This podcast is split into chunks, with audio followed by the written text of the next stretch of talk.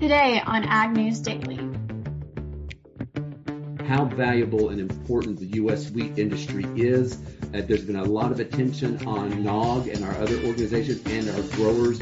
And I'm hoping that this is really sinking in with our urban consumers to realize just how important that family farmer is that's growing that wheat Good morning, listeners. It's a great Friday morning here on the Ag News Daily podcast. This is Cassidy Zirkle, joined by Tanner Winterhoff. How are you this morning, Tanner? Great, since Delaney's not around. I mean, I'm I'm good. It's a Friday. we uh, we are having great weather here in Iowa. Everybody who is uh, not finished planting should have a good day to try and get things wrapped up today. How's the weather in your neck of the woods? It's actually pretty good where I am. We got a really good rain the last two nights and it's sun shining today and kind of drying out a little bit so it's not too muddy. Good. I think it's actually going to green up a little bit from our good little rain. Awesome. Good for you guys. Well, listeners, we did get a little bit of a sneak peek into Vilsack's integrated plan for domestic food production. So this comes on the coattails of the Biden administration setting aside billions of dollars to help our nation's food supply chain recover from the coronavirus pandemic and now the looming global effects of the Russian invasion of Ukraine. So uh, they announced this new funding and how it was going to be put together.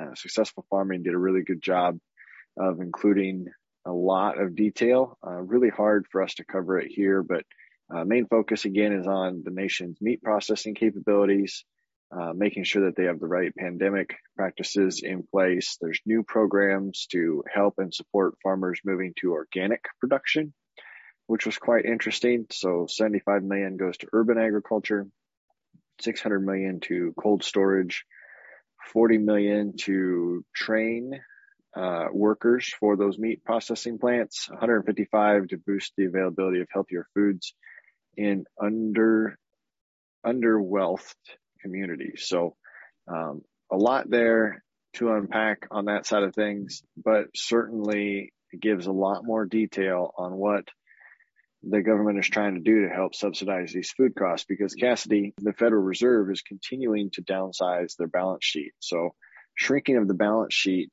to the Federal Reserve means that as the bonds that they have sold run off, they are going to let them expire so that cash will stay out of the market. So instead of having liquidity, that's cash on hand or cash ready to invest, the Fed will now be pulling that out of the market, which will, you know, add some more constraints here. So as you hear that terminology, listeners, about the Fed shrinking their balance sheet and a two-pronged attack with raising interest rates might continue to push up inflation as we see it. I appreciate you explaining all that vocabulary, Tanner. I'm sure I'm not the only one that doesn't understand when reading all of that. It can get pretty deep in there to where even times I don't understand. So, uh, just means we're probably in for some continued expense increases. Well, it seems like the USDA has been announcing a lot to do with all of that because I did report on the training of the meat packers uh, employees yesterday. So I think that was probably just a little sneak peek at what he announced recently, and that was reported this morning. And then I saw an article this morning that said the USDA is narrow- narrowing their ag focus and releasing a poultry specific rule that models the Federal Trade Commission's franchise disclosure efforts. So it seems like they're goal with this new rule put, being put in place is to require transparency between poultry packers and their producers so that the producers can manage their risk more by knowing better who they're working for and who they're producing for. Yeah, I think that's a good move forward. And I think we've got quite a bit of poultry news this morning because I saw that um, we are expected to, this came from Chuck Abbott, to have a meaningful impact on turkey supplies in the next coming months. That's coming from the head of Hormel Foods, which is the second largest turkey producer in the country. So their chief executive officer, Jim Snee, said large supply gaps of its Jennie O turkey farm operations are ahead because of their flock losses. So we've been talking about the bird flu uh, or the avian influenza as properly defined that took nearly 5.3 million turkeys on 119 of their farms. So uh, just one of the first of many announcements I would assume are coming in a supply chain eruption. Uh, eruption is probably not fair, Gusty. At least a hiccup here. So if you are uh, hosting Thanksgiving this year, might not be such a bad idea to get that turkey early and throw it in the freezer. It's always good to plan ahead, especially with the crazy supply supply chain issues we have right now. And not just turkey, but also on the poultry side, there was a huge fire at a commercial egg farm near Cokacato. My Midwestern isn't very good. Minnesota at the Forsman Farm facility. They estimate that over 200,000 chickens have been lost in the fire, which is devastating not only to their farm and their business, but also probably to the egg supply in that area.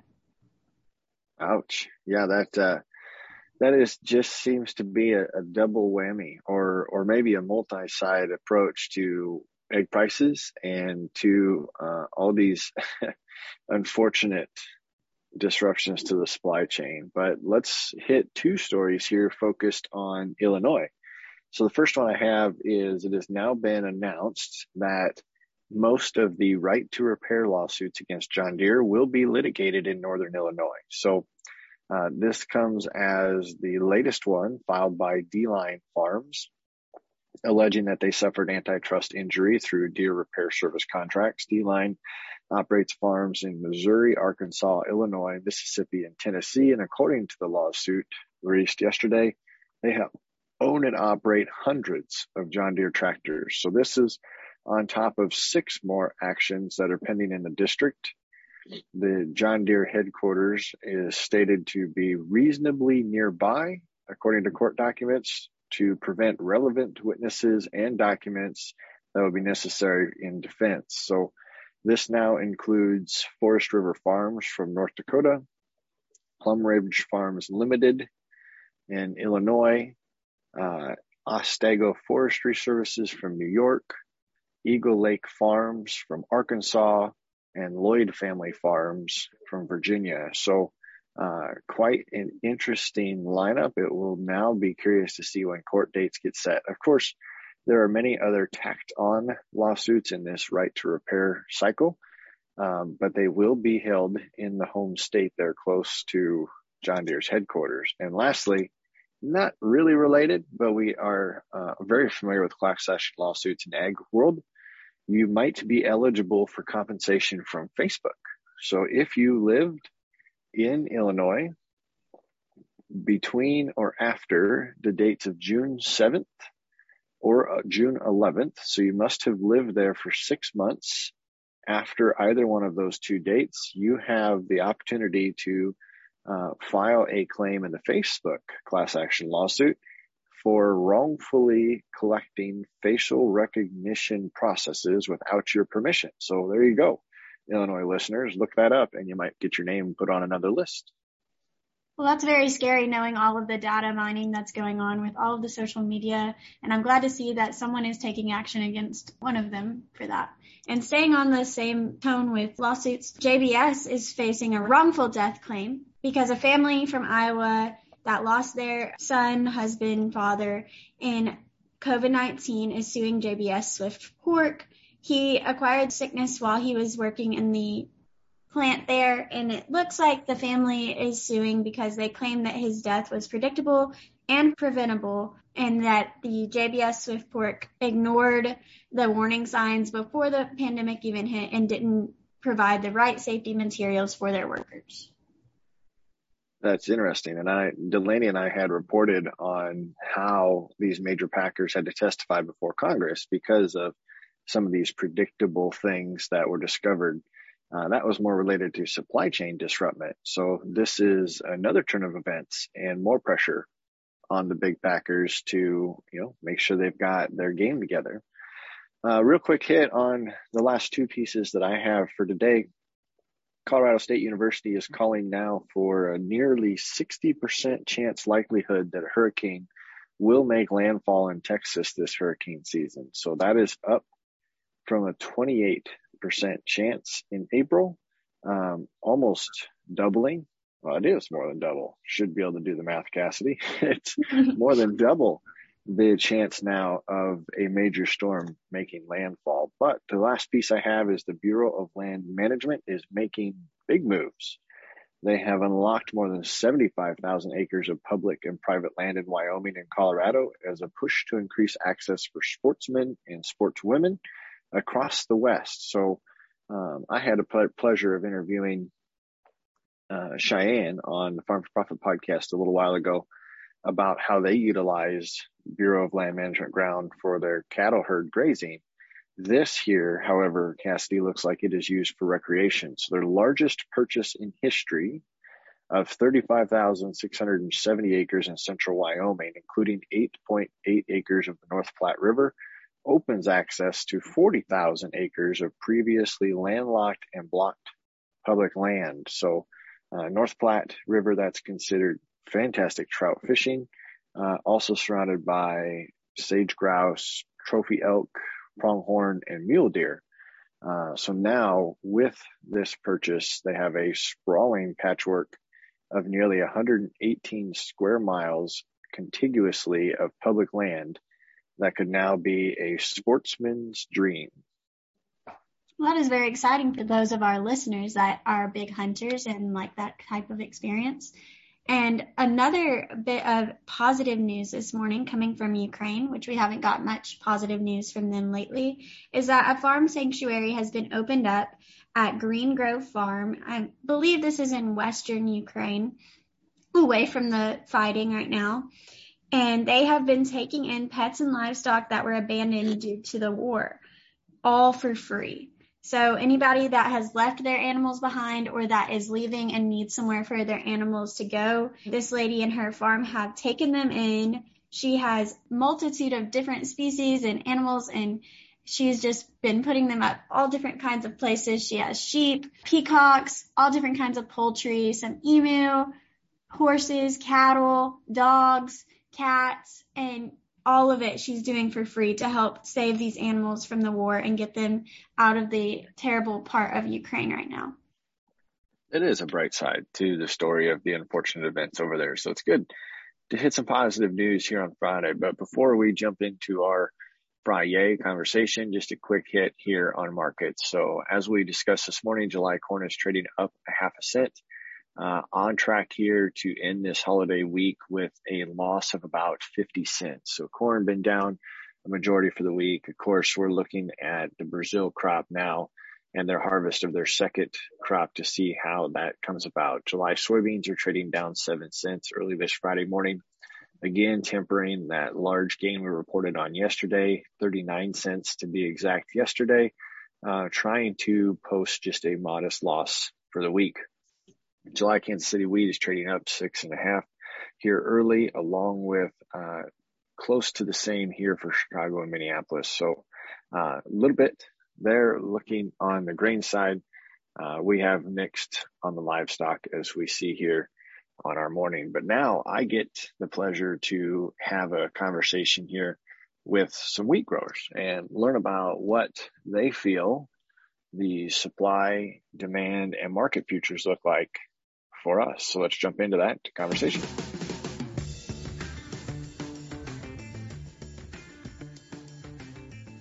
Hey, listeners, this Friday afternoon interview with Chandler Gould, the CEO, uh, coming to us from the National Association of Wheat Growers. This has been a highly requested interview that you guys have wanted to get some more information on all these articles and headlines that we've been reporting about in the last 60 to 90 days around wheat. So, Chandler, thanks for joining us.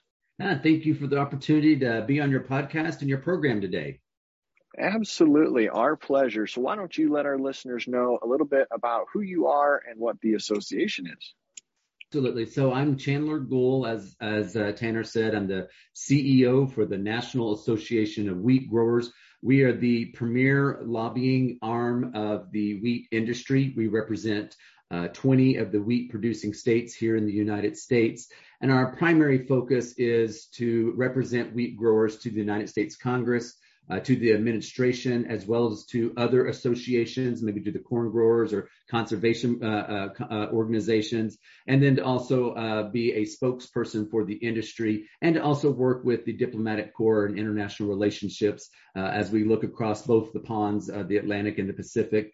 For trade agreements and, and opportunities there. So it's a very fun job. I think the thing I like about the most of it is no matter what my calendar looks like, that's never how my day actually goes. So I never have the same day twice. So it's it's a exciting opportunity, and I really enjoy uh, where I'm at and representing our U.S. wheat growers.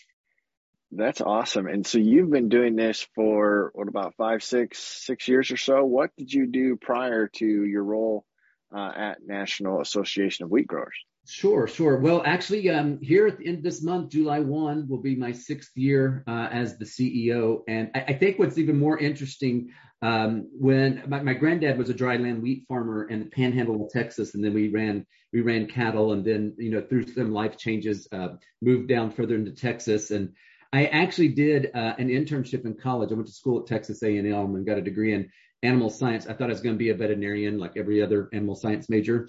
And uh, right. And I actually was a, a, wheat scout for, at that time, it was Novartis, now Syngenta, as one of my internships. And then um, spent 10 years on Capitol Hill uh, working for uh, Blue Dog Democrats, which is, you know, the very fiscally conservative side of the Democrat Party, which pretty much does not exist anymore. And then um, I spent five years on the House Agriculture Committee as one of the subcommittee staff directors. I helped uh, put together the 2008 Farm Bill.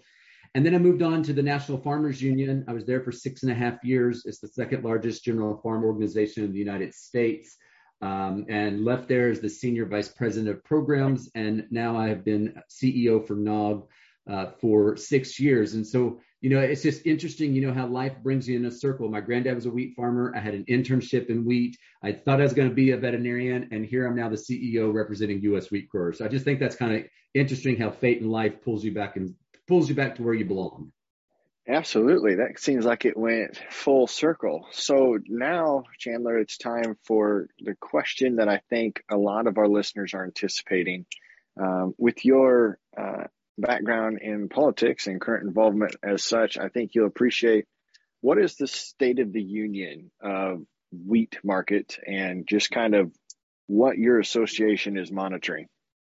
Well, that's, you know, that's a very good question. I have to say in the 22, 23 years I have been involved in agriculture policy and politics, uh, the last two years have been some of the most volatile that I have ever seen you know, we were we were heading in with regular prices uh, uh, of wheat, you know, four, five, five, five fifty, and then when you slap on a pandemic, when you slap on tariff and a trade war, you slap on a supply chain issue, and then you have a war that Russia has declared on Ukraine, which then disrupts a third of the world's wheat exports, and then just on top of that, put in a huge increased cost on production and inflation it has made the market very volatile where we've limited up, we've limited down, uh, we've limited up and down, back and forth. And, and really what that is telling our farmers is that the market is responding to a geopolitical issue and not so much a supply and demand. Now, I think that will start to level out the longer this continues on, but but this war that Russia has declared has definitely sent a significant ripple not only through the US market and production systems, but worldwide and globally. Yeah, and we've reported a lot on that, so I'm not going to make you dive very deep into that. Is as a lot of the articles we've summarized what what is happening across the water. But here locally, we had a couple conversations this week from a farmer in South Dakota and a farmer in North Dakota talking about their planting progress and planting conditions. What are you seeing in the main territories where your constituents, where your growers are at, and how the weather's affected them getting their spring wheat planted and now looking at getting uh, winter wheat harvested you know it's it's it's been a rough year here in the united states for our wheat growers uh, 68% of our winter wheat uh, is in a d2 to d4 drought um, and and and winter wheat is 70% of the U.S. production. So 70, 68% of the 70% is under some sort of significant drought. And so that has been one of the drivers that has been causing uh, the markets to move up and down. And then, of course, in our spring uh, wheat states, so like uh, Minnesota and, and, that area, Uh, I just got a report today. You know, two weeks ago they were at two percent. Uh, this week they are up to 53%, and we should have been at 100% three weeks ago. So, so we've got two major issues. Yeah, the drought in winter wheat and the excess moisture in our spring wheat is really making it a tough year. Yeah, no kidding. And then that's not even to include the uh, regulations or restrictions now that are coming down on glyphosate. The fact that we are having, as agriculture in general, a lot of additional regulations and restrictions put on us. But it's nice to see that uh, we've got an association here that can rally behind and lobby to help put Congress, or at least get the message in front of Congress from the perspective of us as growers. Absolutely. You know, we've got a significant issue that just developed about two and a half or three weeks ago. Um, as you know, Bayer Crop Science has been just bombarded with litigation on lawsuits uh, on the glyphosate compound, which has got a very strong scientific record of its safety for 40 years. I mean, even the EU and, and New Zealand have approved it as a safe product. And, you know, they've got some of the most strict um, uh, standards uh, for any type of crop protection tool. But about three weeks ago, um, Bayer has a case that is pending in front of the Supreme Court uh, for us to continue to demonstrate the safety of this product. And the Solicitor General under the Biden administration wrote an amicus brief and, uh, discouraging the Supreme Court uh, from picking up this case. And I mean, this is significant and is going to have a huge negative ripple effect, not only across our growers who use glyphosate, but our growers that use any type of crop protection tool. And so NAWG has launched a full media press. We've written the president, the solicitor general. We've talked to, I talked to the secretary of agriculture this week and we've made sure to work with Bayer and our other colleagues uh, to make sure that the Hill knows that uh, this is out of line. It is not scientifically based. And I'm happy to go further in the weeds with you, but we are working to try to get this reversed to make sure that the sound science of the safety of glyphosate continues to move forward and also to protect all other crop protection tools. Yeah, I, I think you're right on there. And I appreciate the effort that you're doing. I know our listeners also appreciate it because, you know, it's one, it only takes one of these dominoes to fall uh, before we have a much larger issue in the world of agriculture. But it, it sounds like your growers are are heading off and being as resilient as possible with a lot of challenges in their face. We talked about global production. We talked about weather weather issues in all areas uh, of your demographic and some policy issues. Are we missing any challenges that might be good to bring to light here in this conversation? Well, you've covered uh, almost everything, but we also still got transportation issues and, and the cost there even above and beyond of what we're seeing because of COVID and then supply chain issues. And I know I've gotten a lot of calls saying, "Hey, you know, your your wheat price is ten dollars a bushel. Uh, your growers must be making a ton of money," and that's simply not true. I mean, even if we were selling a lot of wheat right now, which we're not because we're in between both season harvest harvests, but even if we were selling wheat right now, the price of input and fuel and transportation would eat up any of that margin that was out there. And, and so if these high prices hold through the next winter wheat planting, I think we may see a, a slight increase in acres that are going to be planted.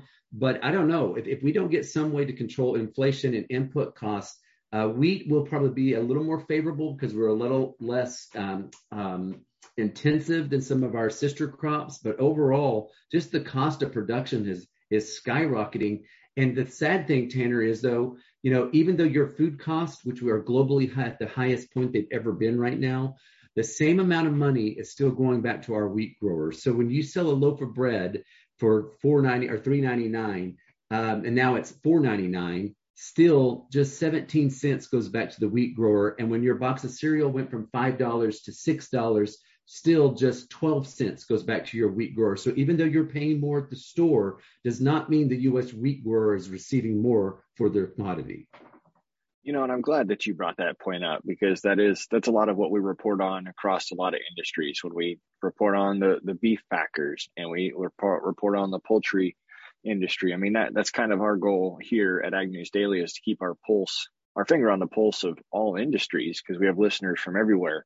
Um, but but I appreciate the details and the facts that you have there specifically to the wheat growers. Now, we we've talked a lot about challenges and this is a friday episode so let's send our listeners off on something positive here in the future for what you see for your association and the wheat growers what are some some key positive things to look for here coming up well, some uh, positive news is it has rained a little bit in my winter wheat uh, states. I know Kansas got a little bit of uh, rain and, and Nebraska and, and the Texas and Oklahoma areas. And so, uh, and the market's already reflected that. So hoping that we can save and salvage some of this winter wheat.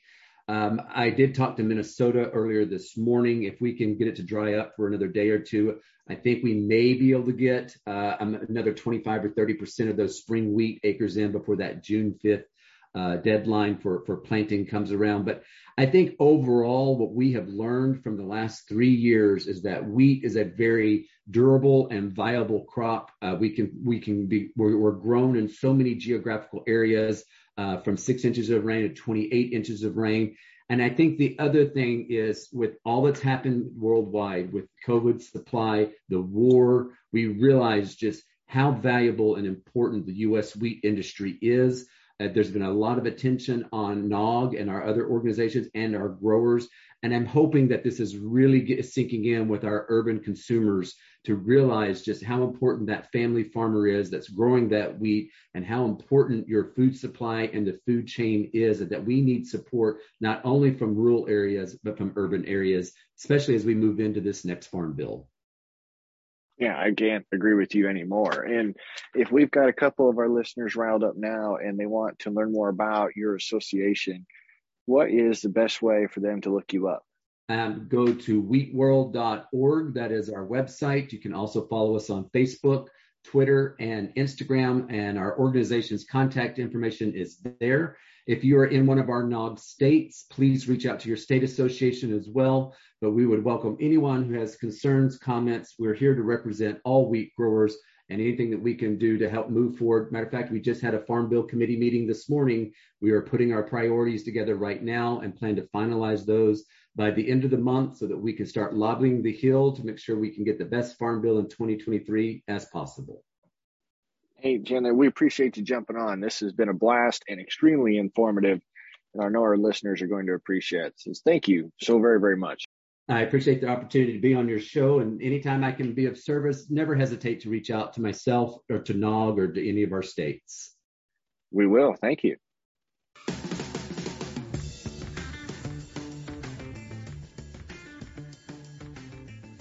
Well, Cassidy, we don't have a lot of wheat here in central Iowa, not quite the environment to grow that. So uh, it was fun to be inquisitive and learn a little bit more about what's going on.